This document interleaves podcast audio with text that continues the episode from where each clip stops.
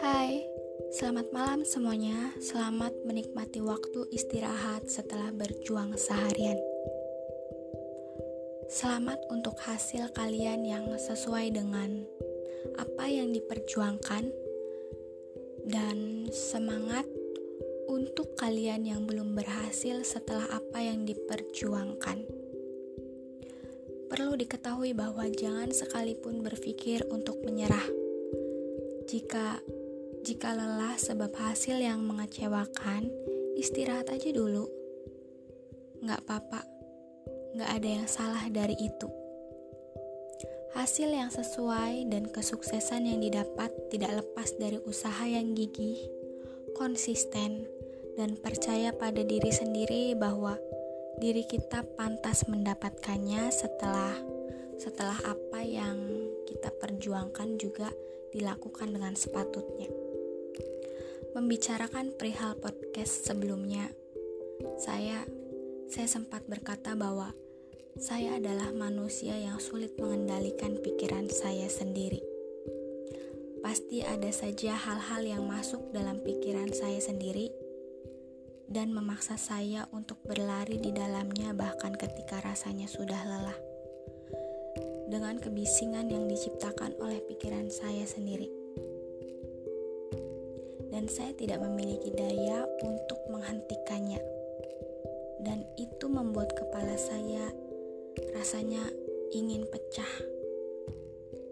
Mood berantakan, semua itu berputar, terjadi setiap malam yang yang seharusnya itu menjadi waktu paling tenang, paling baik untuk diri semua orang menikmati waktu istirahat.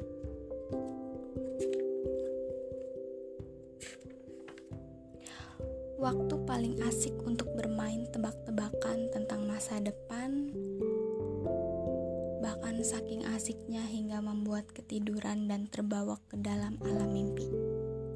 Ya, harusnya seperti itu.